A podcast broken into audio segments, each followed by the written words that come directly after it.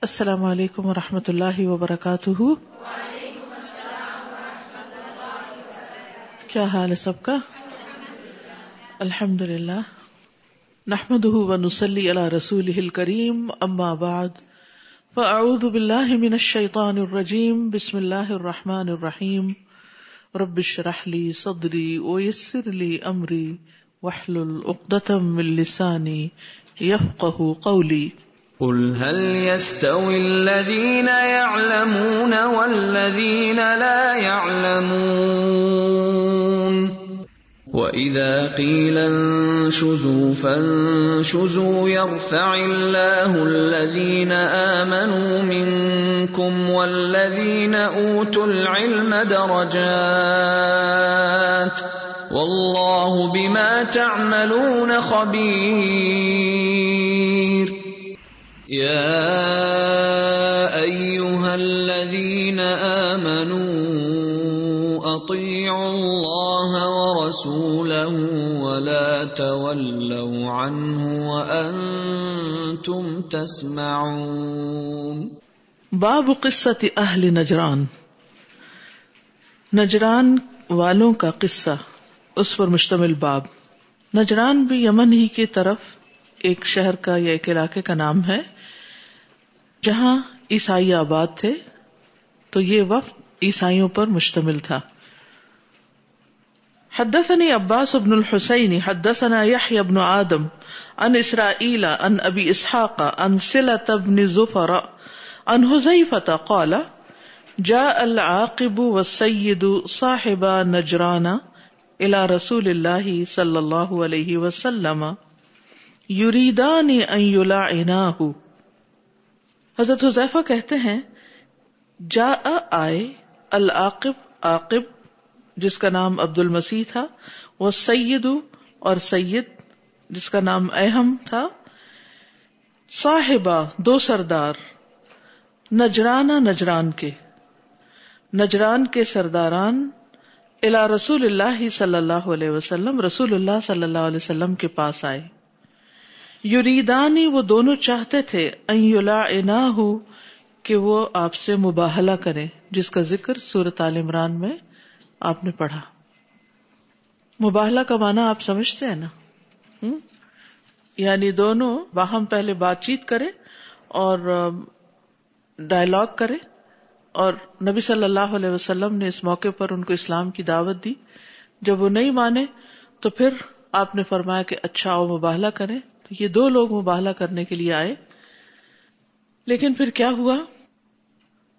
قالا فقال احدہما۔ راوی کہتے ہیں کہ ان میں سے ایک نے کہا لصاحب ہی اپنے ساتھی سے، لا تفال کہ ایسا نہ کرنا۔ یعنی ایک دوسرے پر لانت کی جو بد دعا ہے، اس میں حصہ نہیں لینا۔ کیوں؟ فواللہ، بس اللہ کی قسم۔ لا ان کا نہ نبی اگر یہ سچے نبی ہوئے، فلا انا، پھر ہم آپ سے مباہلا کریں، لا نفلح نحن، ہم کبھی بھی فلاح نہیں پائیں گے، ہم پھر کامیاب نہیں ہوں گے۔ ولا عقبنا اور نہ ہماری اولادیں ممبا دینا ہمارے بعد۔ کیونکہ اللہ کے رسول صلی اللہ علیہ وسلم کی دعا تو قبول ہوتی تھی، تو اگر اللہ کے رسول نے بد دعا دے دی، تو پھر ہماری خیر نہیں، نہ ہماری نہ ہماری نسلوں کی۔ اس سے پتا چلتا ہے کہ ان کو اس بات کی پہچان تھی، جیسے قرآن کہتا ہے کہ یارفون اہ کما یارفون ابنا اہم کہ وہ آپ کو ایسے پہچانتے ہیں جیسے اپنے بیٹوں کو پہچانتے ہیں۔ تو انہوں نے کہا کہ مباہلا نہیں کریں گے، ورنہ ہماری اور ہماری نسلوں کی شامت آ جائے گی۔ قالا، دونوں کہنے لگے، انا نعتی کا ماسا التنا ہم آپ کو دے دیں گے جو آپ نے ہم سے سوال کیا یعنی جزیہ۔ وہ بات ماں رجولن اور آپ ہمارے ساتھ ایک شخص کو بھیجیے امین جو بہت امانت دار ہو یعنی جزیہ وصول کرنے کے لیے کسی شخص کو ہمارے ساتھ بھیج دیں۔ ولا تب آتما انا اللہ امین اور ہمارے ساتھ کسی کو نہیں بھیجیے مگر امین ہی کو۔ فقال اللہ اب آسن کم امین تو آپ نے فرمایا کہ میں تمہارے ساتھ ضرور ایک امانت دار شخص کو ہی بھیجوں گا۔ حق امین جو امانت کا حق ادا کرنے والا ہے، جو حقیقی معنوں میں ایماندار ہے۔ فستشرف له اصحاب رسول اللہ صلی اللہ علیہ وسلم۔ تو اصحاب رسول صلی اللہ علیہ وسلم سب کے سب گردن اٹھا کر دیکھنے لگے۔ انہیں اس بات کا شوق تھا کہ وہ امانت دار ہم ہوں۔ یعنی یہ اس لیے نہیں کہ کوئی عہدہ ملنے والا تھا، بلکہ اس لیے کہ سب سے زیادہ امانت دار ہونے کا ٹائٹل ہمیں ملے۔ فقالا، تو آپ نے فرمایا کم یا ابا ابیدا تب نل جراح اٹھو اے ابو عبیدہ بن جراح۔ فلم قام، قال رسول اللہ صلی اللہ علیہ وسلم۔ تو جب وہ کھڑے ہوئے، تو رسول اللہ صلی اللہ علیہ وسلم نے فرمایا هذا امین هذه الامه کہ یہ اس امت کا امین ہے، امانت دار ہے۔ اگلی دو حدیثیں بھی اس سے متعلق ہیں، پھر میں وضاحت کروں گی انشاءاللہ۔ حدثني محمد بن بشار، حدثنا محمد بن جعفر، حدثنا شعبة قال سمعت ابا اسحاق عن سلة بن زفر عن حذیفة رضی اللہ عنہ قال۔ حذیفہ رضی اللہ عنہ سے روایت ہے، کہتے ہیں جا اہل نجران اہل نجران آئے۔ النبی صلی اللہ علیہ وسلم، نبی صلی اللہ علیہ وسلم کے پاس فقالو، تو انہوں نے کہا، ابعث لنا رجلا امینا، ہمارے ساتھ ایک امانت دار شخص کو بھیجیے۔ فقالا، تو آپ نے فرمایا لابعثن الیکم رجلا امینا حق امین کہ میں ضرور با ضرور بھیجوں گا تمہاری طرف ایک ایسے شخص کو جو امانت دار ہے اور جو امانتی ہونے کا حق ادا کرتا ہے۔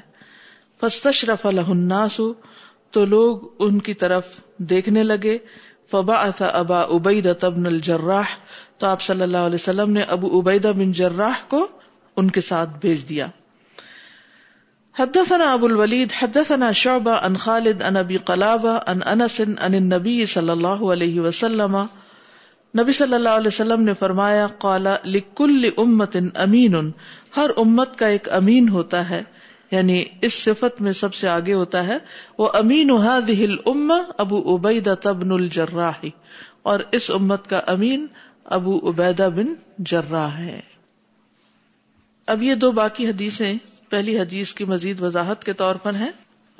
کیونکہ نجران والوں نے امانت دار شخص کا مطالبہ کیا تھا، تو اس لیے آپ صلی اللہ علیہ وسلم نے ابو عبیدہ بن جراح کو بھیجا، تو اس مناسبت سے اس باب میں آئی ہے یہاں پر جو آپ صلی اللہ علیہ وسلم نے ان کے امانت دار ہونے کی صفت بتائی، وہ کیا ہے؟ کہ لب اثن امین حق امین یعنی امین محق فی امانتی ہی کہ جو حقیقی معنوں میں اپنی امانت کا پاس رکھنے والا ہے۔ حقیقت میں امانت دار ہے۔ یعنی ایسا امین ہے جو اپنی امانت میں ثابت شدہ یعنی پکا ہے، جس میں خیانت کا کوئی شائبہ بھی نہیں پایا جاتا۔ یہاں آپ صحابہ کی خواہش کو دیکھیے کہ ہر شخص یہ خواہش کر رہا تھا کہ اس کو بھیجا جائے۔ تو آپ کا یہ قول کہ فستشرف الناس، لوگوں نے اس کو نگاہیں اٹھا اٹھا کر دیکھا، اس کا مطلب کیا ہے؟ یعنی سب بڑے شوق اور خواہش سے اس شخص کی طرف دیکھنے لگے کہ کس کو بھیجا جائے گا۔ یعنی جب مثلاً ایک ٹیچر ریزلٹ اناؤنس کرتی ہے اور کہتی ہے کہ نمبر ٹین پہ فلاں شخص ہے، تو سب کیا کرتے ہیں؟ اس وقت انسٹنٹ ریئیکشن کیا ہوتا ہے؟ ہاں؟ سب دائیں بائیں دیکھنے لگتے ہیں۔ اس کو استشراف کہتے ہیں۔ شرف اونچی جگہ کو کہتے ہیں۔ تو استشراف ہوتا ہے اونچائی طلب کرنا۔ لفظی مانا ہو گیا۔ تو ان میں سے ہر ایک کی خواہش یہ بھی تھی کہ اس سے مراد وہی ہو یعنی اسے ہی بھیجا جائے۔ کئی دفعہ ایسے ہوتا ہے نا، جب ریزلٹ اناؤنس ہوتا ہے اور ٹیچر کہتی ہے کہ اب پہلے نمبر پر آئیں گی فلاں۔ اب فلاں سے پہلے آپ کیا سوچنے لگتے کہ شاید وہ فلاں میں ہی ہوں؟ جی۔ بس یہ بالکل نیچرل ریئیکشن انسانوں کے۔ تو ہر ایک یہ سوچ رہا تھا کہ شاید وہ میں ہی ہوں۔ کیونکہ ان میں سے ہر ایک امانت دار تھا۔ لیکن پھر ہر کوالٹی کے درجات ہوتے ہیں نا۔ تو وہی کے ذریعے نبی صلی اللہ علیہ وسلم کو بتایا گیا ہوگا کہ ابو عبیدہ جو ہے وہ سب سے بڑھ کر اور ویسے بھی کسی کی امانت اور کسی کی دیانت کا اندازہ، اس کے طرز عمل اور معاملات اور گفتگو، ان سب چیزوں سے ہو جاتا ہے کہ کون کس بات کا کتنا پاس رکھتا ہے۔ تو ابن رجب کہتے ہیں کہ اس عہدے کے حصول کے لیے وہ نہیں دیکھ رہے تھے کہ ہمیں مقرر کر دیا جائے، بلکہ انہوں نے جو سر اٹھا اٹھا کر دیکھا تو یہ صفت امانت کی طرف خواہش تھی ان کی۔ یعنی صفت امانت یا امین ہونے کا جو ٹائٹل تھا، اس ٹائٹل کو حاصل کرنے کی خواہش تھی۔ ٹھیک ہے؟ یاد رکھیے، کسی بھی اہم کام کو کرنے کے لیے، کسی ذمہ داری کو ادا کرنے کے لیے، جو سب سے اہم صفت ہے، وہ امانت داری ہے۔ یعنی بیسیکلی دو بڑی کوالٹیز ہیں، جس کا ذکر قرآن مجید میں بھی آتا ہے۔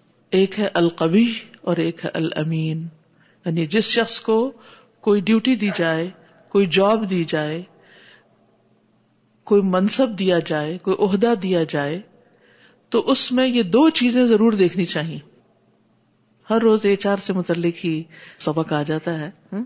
یعنی جب آپ کسی کو سلیکٹ کریں، تو اس سلیکشن کے لیے دو چیزیں بڑی اہم ہیں۔ نمبر ایک یہ کہ وہ اس کام کے کرنے کے قابل ہو۔ اس کی وہ کوالیفیکیشن ہو۔ اور نمبر دو یہ کہ وہ امانت دار ہو۔ کیونکہ اگر یہ دو چیزیں نہیں ہوگی تو وہ شخص جس کو آپ نے اس خاص کام کے لیے اپوائنٹ کیا، وہ وہ کام کر کے نہیں دے گا۔ پھر آپ کو فرسٹریشن ہوگی۔ اور جب یہ دو صفات کسی میں جمع ہو جائیں گی، تو پھر وہ کام پورا بھی ہوگا اور بہترین طریقے پر ہوگا۔ جبریل علیہ السلام جو اللہ سبحان تعالی کی طرف سے وہی دے کر بھیجے گئے تھے ان کی صفات قرآن مجید میں کیا بیان کی گئی ہیں؟ ان لقول رسول ان کریم وی قوت عرشی مکین متا ثم امین، قوی امین۔ قرآن مجید میں حود علیہ السلام کی صفت وہ ان لکم ناصح امین، انی لکم رسول امین۔ نو علیہ السلام کی صفت، انی لکم رسول امین۔ صالح علیہ السلام کی صفت، انی لکم رسول امین. لوت علیہ السلام کی صفت، انی لکم رسول امین. شعیب علیہ السلام کی صفت، انی لکم رسول امین. موس علیہ السلام کی صفت، انی لکم رسول امین. یوسف علیہ السلام کی صفت، انی حفیظ علیم. اور پیچھے، لدینا مکین امین. امین اور حفیظ دونوں ہی یعنی خاص طور پر حفاظت کرنے والا جو امانتی ہوتا ہے اور پھر امین بھی، پھر قوت اور امانت کا جمع ہونا بہت کم ہے لوگوں کے اندر۔ یہ دو چیزیں اکٹھی ملنا بہت کم ہے۔ کچھ لوگ آپ دیکھیں گے کہ بہت قابل لوگ ہوتے ہیں ایکسٹرا انٹیلیجنٹ اور بہت محنتی اور بہت اس جاب کے لیے فٹ لیکن کام صحیح طور پر نہیں کرتے، اپنا پورا پوٹینشیل استعمال نہیں کرتے۔ عمر بن خطاب کہا کرتے تھے اللہ اشکو الئی کا جلد الفاجری و اجز ثقتی کہ اے اللہ، میں تیری بارگاہ میں شکایت کرتا ہوں، فاجروں کے طاقتور ہونے کی اور قابل بھروسہ لوگوں کے کمزور ہونے کی۔ یعنی جو ٹرسٹ وردی ہے ان کو کام نہیں آتا۔ اور کام جن کو آتا ہے، ان کے اندر ٹرسٹ نہیں ہے، امانت نہیں ہے۔ تو کہاں سے لائیں کام والے لوگ جو واقعی کام کر کے دیں؟ اور پھر یہ کہ نبی صلی اللہ علیہ وسلم نے خصوصاً قیامت کے قریب کے دور میں یعنی قیامت آنے کی جو پیشن گوئیاں کی تھی، ان میں امانت کے اٹھ جانے کا ذکر کیا تھا۔ حذیفہ کہتے ہیں کہ ہمیں رسول اللہ صلی اللہ علیہ وسلم نے دو حدیثیں بیان کی۔ ایک کا ظہور تو میں دیکھ چکا ہوں اور دوسری کا منتظر ہوں۔ آپ نے ہم سے فرمایا کہ امانت لوگوں کے دلوں کی گہرائیوں میں اتری یعنی فطرت میں اللہ نے رکھ دی۔ پھر انہوں نے قرآن سے علم حاصل کیا۔ پھر انہوں نے سنت کا علم سیکھا۔ پھر آپ نے ہمیں اس امانت کے اٹھ جانے کے بارے میں حدیث بیان کی کہ ایک آدمی ایک نیند سوئے گا یعنی سوئے گا اور امانت اس کے دل سے اٹھا لی جائے گی۔ اٹھے گا تو اس کے اندر سے امانت کی صفت نکل چکی ہوگی۔ تو اس کا نشان ایسے باقی رہے گا جیسے نقطے کا نشان۔ جیسے ہوتا ہے نا کہ کبھی بعض اوقات لوگوں کو کوئی لمپ ہو جاتا ہے یا کوئی ڈسبلٹی اس طرح کی ہوتی ہے، ایک دفعہ کراتے ہیں آپ سی ٹی اسکین تو اس میں نشان بڑا آتا ہے۔ پھر تھوڑے دن کے بعد اور چھوٹا پھر اور کم تک ایک ڈاٹ برابر رہ جاتا ہے۔ تو یہاں بھی یہی ہوگا کہ وہ جو امانت دلوں کی گہرائیوں میں اتاری گئی تھی، وہ بس ڈاٹ جتنی رہ جائے گی۔ پھر ایک اور نیند سوئے گا، اب اس کا نشان چھالے کی طرح ہو جائے گا۔ چھالا ہوتا ہے نا، بوائل۔ تو وہ اوپر سے تو بہت پھولا ہوا ہوتا ہے۔ اوپر سے تو اس کا سائز بڑا ہوتا ہے، لیکن اس کے اندر کیا ہوتا ہے؟ اگر آپ اس کو پھوڑے پرک کرے تو وہ اندر سے کیا نکلتا ہے؟ پانی نکلتا ہے اور اسکن ہٹ جائے تو باقی کیا بچتا ہے؟ کچھ بھی نہیں۔ اور کچھ دنوں کے بعد اس کا نشان بھی چلا جاتا ہے۔ جیسے پاؤں پر ایک چنگاری لگے تو ظاہر میں ایک چھالا پھول آتا ہے۔ تم اس کو پھولا ہوا دیکھتے ہو، پر اندر کچھ نہیں ہوتا۔ پھر حال یہ ہوگا کہ صبح لوگ اٹھ کر خرید و فروخت کریں گے۔ لیکن ان میں سے کوئی بھی امانت کو ادا نہ کرے گا۔ کہا جائے گا، بنو فلاں میں ایک امانت دار شخص ہے۔ یعنی کہیں کہیں کوئی کال ہی امانت دار نظر آئے گا۔ ایک شخص کے متعلق کہا جائے گا، کتنا عقل مند ہے، کتنا صاحب اخلاق ہے، کتنا برد بار ہے۔ حالانکہ اس کے دل میں رائی برابر بھی ایمان نہیں ہوگا۔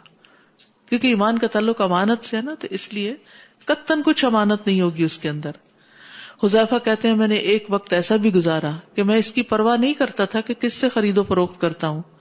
وہ مسلمان ہوتا تو میرا حق مجھے اس کا اسلام لوٹا دیتا۔ اگر وہ کرسچن ہوتا تو میرا حق مجھے اس کا حکمران واپس کر دیتا۔ لیکن اب میں فلاں اور فلاں کے سوا کسی سے خرید و فروخت نہیں کرتا کیونکہ ہر کوئی دھوکا دینے لگا اور یہ ہو گیا تھا حال کب؟ صحابہ کے دور میں تابین کے دور میں۔ تو آج پھر دیکھیں کہ امانت دار کتنے ہوں گے۔ آج ہر لحاظ سے امانت دار کم ہی نظر آتے ہیں۔ اور اس کا ہم حقیقی معنوں میں مشاہدہ کر رہے ہیں کہ سینکڑوں لوگوں میں سے کوئی ہوگا جو حق پوری طرح ادا کرنے والا ہو۔ اور خاص طور پر کبھی آپ کو ایک شخص ایسا ملے گا جو اللہ کے حق میں تو بڑا امانت دار ہے۔ نماز کا وقت ہوتا ہے، سب کچھ چھوڑ کے پہنچ جاتا ہے۔ زکوٰۃ اپنے وقت پہ ادا کرتا ہے۔ روزے پورے رکھتا ہے، حج کو بھی جاتا ہے۔ کثرت سے تصویر کرتا ہے، ذکر کرتا ہے۔ لیکن مالی معاملات میں کھوٹا ہے۔ اگر آپ اس کے ساتھ لین دین کرو، کوئی بزنس ڈیل کرو، تو وہاں آپ کو دھوکا دے جائے گا۔ اگر اس کو کوئی سرکاری ذمہ داری سونپی جائے، تو وہ اس میں کوتا ہی کرے گا۔ ڈیوٹیفل نہیں ہوگا۔ اور ہمیشہ اپنے مقرر وقت سے دیر سے آنے والا ہوگا۔ ٹائم کا پابند نہیں ہوگا۔ ویسے نماز، روزہ، ذکر ست کا خیرات، سب ہو رہا ہے۔ جاب پر ٹائم پر نہیں پہنچنا۔ ٹائم پورا نہیں دینا۔ ڈیلیز لیٹ، وعدہ پورا نہیں کرنا۔ اور وقت کے پورا ہونے سے پہلے ہی نکل جائے گا۔ وقت پورا ہونے سے پہلے ہی نکل جائے گا یعنی ابھی ٹائم پورا نہیں ہوا، پہلے چھوڑ دے گا کام۔ یعنی کچھ لوگ ہوتے ہیں، پندرہ منٹ پہلے ہی اپنا بیگ سمیٹ کے بیٹھ جاتے ہیں کہ بس اب گھڑی پندرہ منٹ پورے کرے اور میں یہاں سے نکلوں۔ تب آپ دیکھیں کہ جب آپ کام کے موڈ سے باہر نکل آتے ہیں تو آپ نے تو پندرہ منٹ ضائع کر دیے، جس کی آپ پے لے رہے ہیں۔ یا جس کی آپ نے کمٹمنٹ کی۔ دیکھیے دو طرح کے لوگ ہوتے ہیں نا، یا والنٹیئر ہوتے ہیں یا پھر پیڈ ہوتے ہیں۔ جو پیڈ ہوتے ہیں وہ مال کے عوض خیانت کر رہے ہیں۔ اور جو ان پیڈ ہوتے ہیں وہ وعدے کے عوض خیانت کر رہے ہیں، وعدہ کی خلاف ورزی کر رہے ہیں۔ وہ کہہ دیتے ہیں، ہم ہفتے میں دو دن آپ کو دے سکتے ہیں۔ اچھا پوچھتے ہیں ٹائم کتنا دیں گے؟ تین گھنٹے دیں گے۔ لیکن وہ کبھی ایک دن آتے ہیں اور کبھی آتے ہی نہیں۔ اور کبھی دو دن آ گئے تو ٹائم پورا نہیں کیا۔ کیا ہے؟ جی ہم کون سی سیلری لیتے ہیں؟ ہم تو والنٹیئر ہیں۔ بھائی والنٹیئر کرنے کا مطلب یہ تھوڑی ہے کہ آپ دوسرے کو انتظار میں رکھیں۔ نہ آپ کام کریں اور نہ ہی وہ کسی اور سے کام لیں کہ وہ فلاں شخص کی جاب ہے۔ تو آپ دیکھیے، اس سے کس قدر کاموں میں ڈیلے آتے ہیں۔ اور ایک شخص اپنی جگہ پر نہیں ہوتا تو ہر چیز ہل جل جاتی ہے۔ سب کام خراب ہو جاتے ہیں۔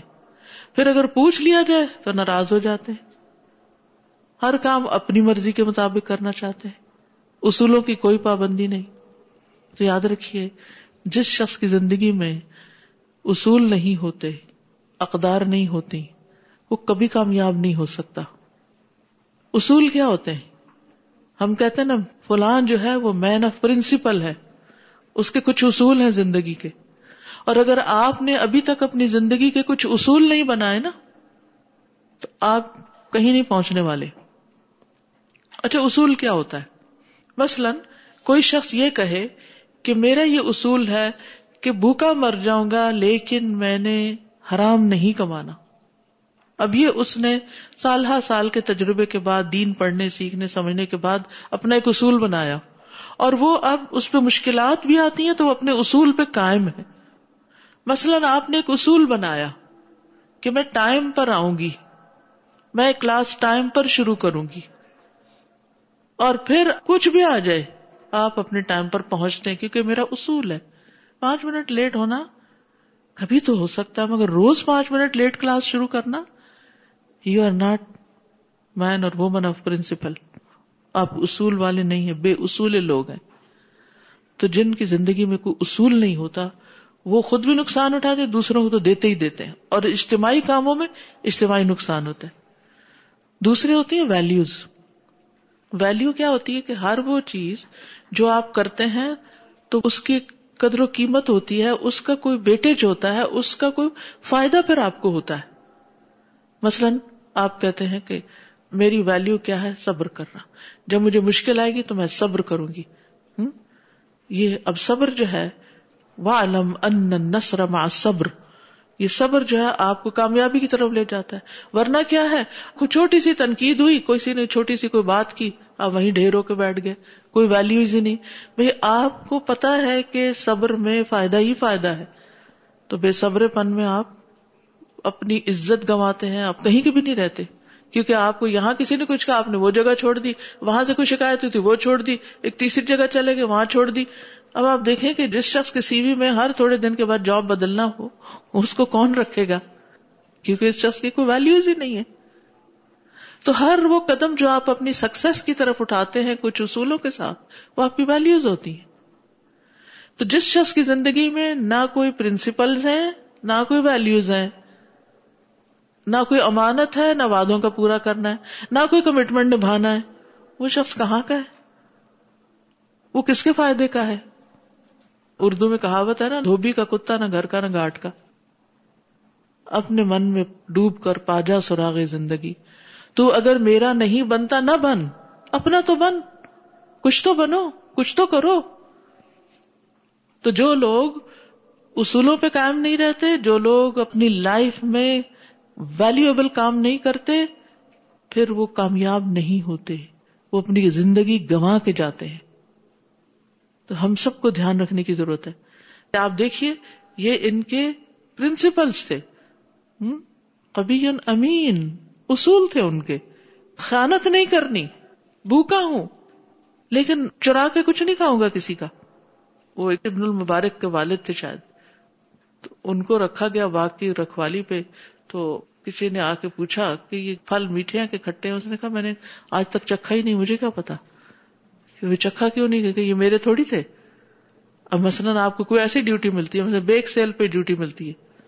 آپ کہتے ہیں میں اتنی دیر سے کھڑی ہوں اور بیچ رہی ہوں تو میرا اتنا بھی نہیں حق بنتا کہ میں اس میں سے ایک ٹکڑا اٹھا کے کھا لوں۔ نہیں بنتا۔ آپ کو سیل کے لیے کھڑا کیا گیا کھانے کے لیے کھڑا نہیں کیا گیا۔ تو یہ جو خیانت ہوتی ہے نا، وہ کہتے نا کھ دی بھی چوری تو لکھ دی بھی چوری۔ ہاں؟ چھوٹی سی خیانت بھی خیانت ہی ہے۔ اور بڑی خیانت بھی خیانت ہی ہے۔ تو یہ منافقین کی علامت ہوتی ہے۔ نہ وعدہ پورا کرنا، نہ کمٹمنٹ نبھانا اور نہ کوالٹی کا کام کرنا۔ اور دنیا میں تو پھر ہم ڈنڈے کے زور پہ کر ہی لیتے ہیں۔ جب دین کی خدمت کا وقت آتا ہے، دین کا کام کرنے کا وقت آتا ہے، اس وقت تو ہمیں یہ ساری چیزیں سب سے زیادہ کرنی ضروری ہیں۔ لیکن اس وقت ہم ان سب کو بالائے طاق رکھ دیتے ہیں۔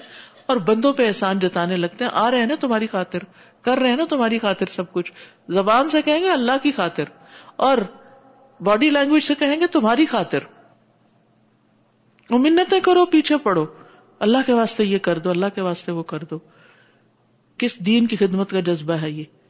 یہ کس سے انعام لینا ہے؟ تو ہم سب کو سمجھنا چاہیے کہ جو کچھ ہم کر رہے ہیں، وہ کسی پر احسان نہیں ہے۔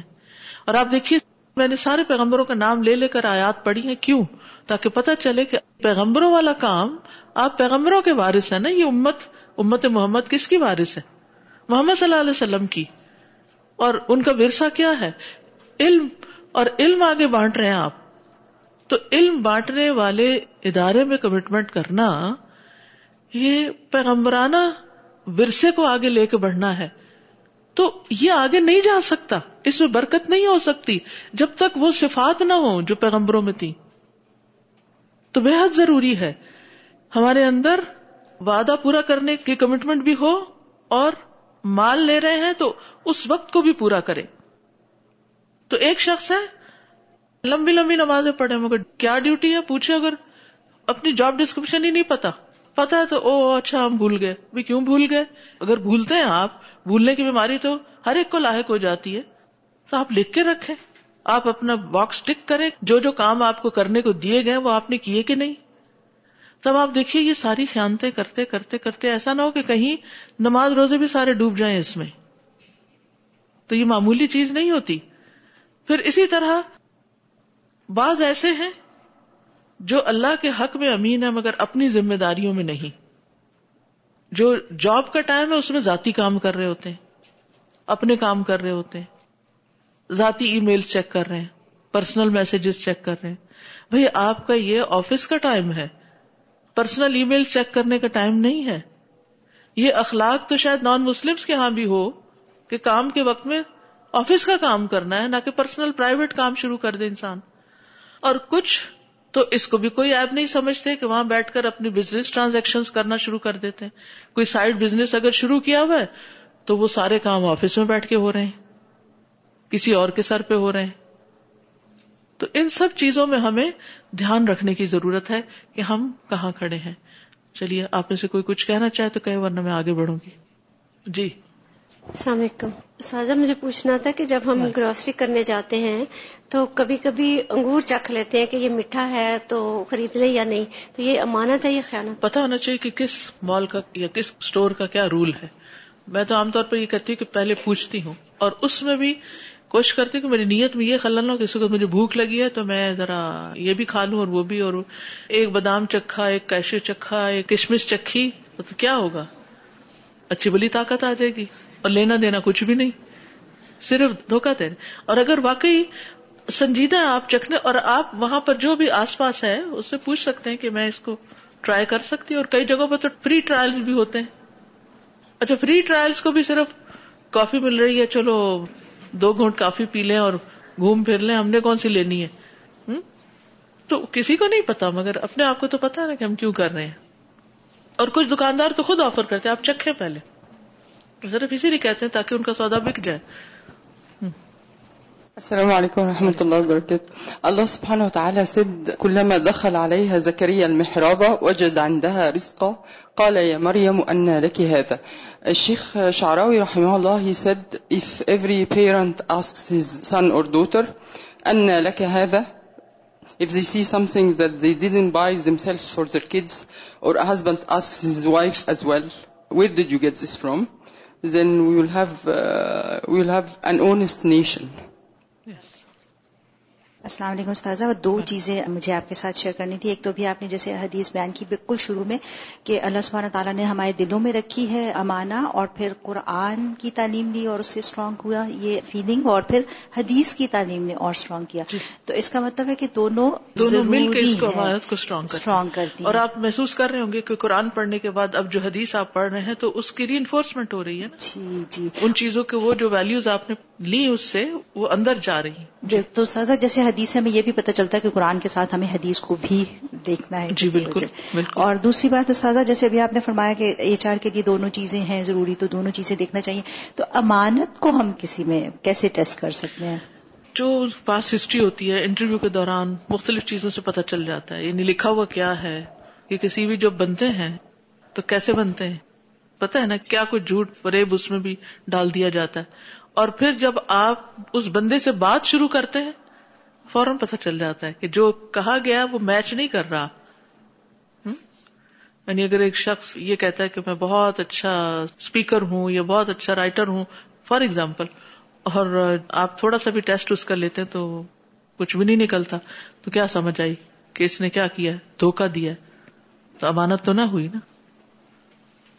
قصہ تو امان اول بحرینی عمان اور بحرین کا قصہ۔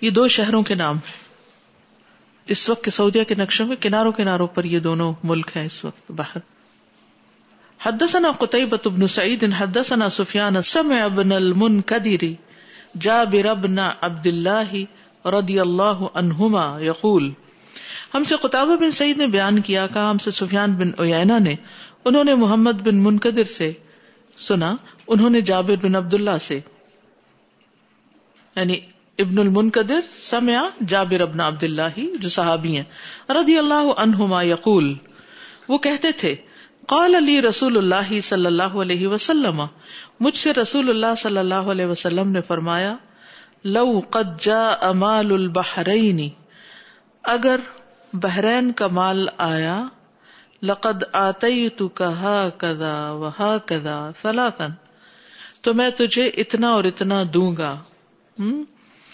یعنی آپ صلی اللہ علیہ وسلم اپنے ہاتھوں سے لب بھر بھر کے تین دفعہ اشارہ کیا، اتنا مال تمہیں دوں گا۔ فلم یکدم مال البحرین تو بحرین کا مال نہ آیا حتی قبض رسول اللہ صلی اللہ علیہ وسلم۔ یہاں تک کہ رسول اللہ صلی اللہ علیہ وسلم فوت ہو گئے۔ فلم قدم اللہ ابی بکر امر منادیا فنادا پھر جب ابو بکر رضی اللہ عنہ کے پاس آیا یعنی وہ مال بحرین کا نبی صلی اللہ علیہ وسلم کی وفات کے بعد امرا تو آپ نے حکم دیا منادین ایک پکارنے والے کو، فنادا تو اس نے ندا دی پکارا، من کان لہو اندن نبی صلی اللہ علیہ وسلم دین او عدت فلیاتنی کہ دیکھو اگر کسی پر آ، حضرت صلی اللہ علیہ وسلم کا کچھ قرض آتا ہو، دین، او ادتن یا آپ نے کوئی وعدہ کیا ہو کسی سے فل یا اتنی تو وہ میرے پاس آ جائے۔ قال جابر جابر نے کہا جے تو ابا بکر، میں ابو بکر کے پاس آیا فاخبر تو میں نے ان کو بتایا ان نبی صلی اللہ علیہ وسلم، کہ نبی صلی اللہ علیہ وسلم نے قالا، فرمایا تھا، لو جا امال البحرین اگر بحرین سے مال آیا آتے تو کہا کدا وہا کدا تو میں تمہیں اتنا اتنا دوں گا۔ سلاسن تین بار۔ کالا وہ کہتے ہیں فعتانی تو انہوں نے مجھے دیا۔ کالا جابر، تو جابر نے کہا فلقی تو ابا بکرن تو میں ابو بکر سے ملا باد ازال کا اس کے بعد فسا تو میں نے آپ سے مانگا۔ فلم یوتنی تو آپ نے مجھے دیا نہیں۔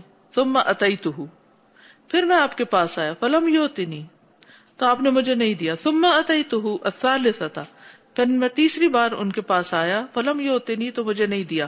فکل تو لہو تو میں نے ان سے کہا، قد اتئی تو کا میں آپ کے پاس آیا۔ فلم تو ہوتے نہیں تو آپ نے مجھے کچھ دیا نہیں۔ تم اتئی تو کا فلم تو ہوتے نہیں پھر میں آیا، پھر نہیں دیا۔ تم اتئی تو کا فلم تو ہوتے نہیں پھر میں آیا، پھر نہیں دیا۔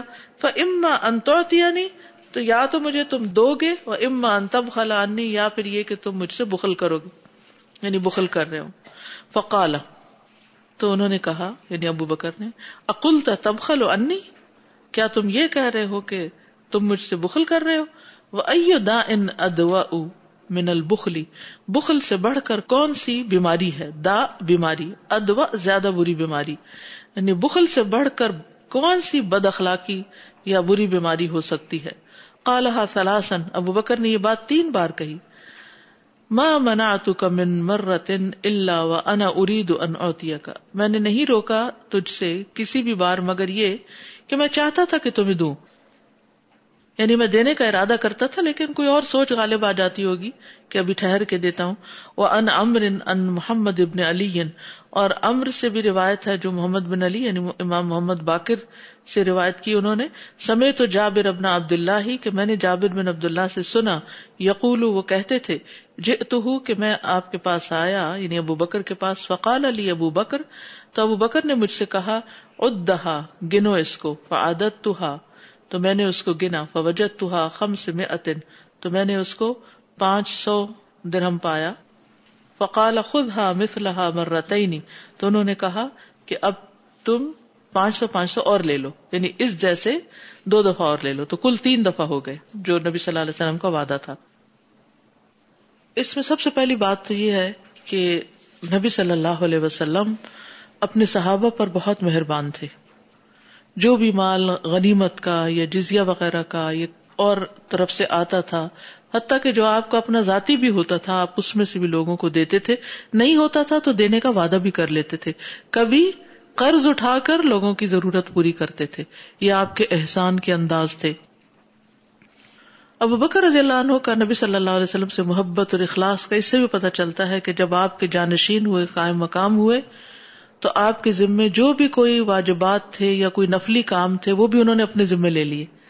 کہ اگر کسی سے کوئی وعدہ کیا، حالانکہ وہ آپ پہ لازم نہیں تھا کہ نبی صلی اللہ علیہ وسلم کا وعدہ آپ پورا کریں۔ ظاہر اللہ نے آپ کو مہلت نہیں دی اپنا وعدہ پورا کرنے کی۔ تو کسی اور پر تو نہیں لازم آتا۔ لیکن اس سے حضرت بکر کا اخلاص اور محبت پتہ چلتی ہے کہ کس طرح انہوں نے نبی صلی اللہ علیہ وسلم کے لیے ہر چیز قربان کی اور کیسا اخلاص اور کیسی سنسیئرٹی تھی۔ تو انہوں نے آپ کی ذمہ داری بھی لی، آپ کے جانشین بھی ہوئے اور نفلی کام بھی اپنے ذمے لیے۔ اب جب انہوں نے یہ بات طے کر لی تو اب ظاہر ہے کہ جس جس سے آپ نے وعدہ کیا اس کو پورا بھی کرنا تھا۔ یہ وعدہ جو آپ نے پورا کیا جابر سے، یہ آپ کے ذمے لازم نہیں تھا، لیکن پھر بھی انہوں نے اس کو پورا کیا۔ رضاکارانہ طور پر۔ اور حضرت بکر آپ کی وفات کے بعد رسول اللہ صلی اللہ علیہ وسلم کے طریقے، آپ کے فیل کی پیروی کرتے ہوئے اس پر عمل درآمد کر رہے ہیں۔ اور یہ بھی یاد رکھیے کہ نبی صلی اللہ علیہ وسلم کے بعد ابو بکر لوگوں میں سب سے زیادہ وفا کرنے والے اور اپنے وعدے کے سب سے زیادہ سچے تھے۔ پھر ایک اور بات یہاں سے یہ پتا چلتی ہے کہ حضرت ابو بکر کو جب بخل کے بارے میں کہا گیا تو انہوں نے کہا کہ اس سے بری بیماری کوئی نہیں۔ اس سے یہ پتا چلتا ہے کہ سخاوت کی ہمارے دین میں بہت اہمیت ہے۔ ہمارا دین دینے والا بناتا ہے انسان کو۔ وہ مما رزقنا ہوں یون فکون کہ وہ دیتے جاتے ہیں، دیتے جاتے ہیں۔ جو بھی ہے ان کے پاس شیئر کرتے ہیں۔ اور چیزوں کو صرف اپنی حد تک روک رکھنا اور کسی کے ساتھ شیئر نہ کرنا جو ہے، یہ کوئی اچھی عادت نہیں۔ اور خصوصاً ایسے لوگ جو ذمہ دار ہوں، ان کے دل بڑے ہونے چاہیے، دینے والے ہونے چاہیے۔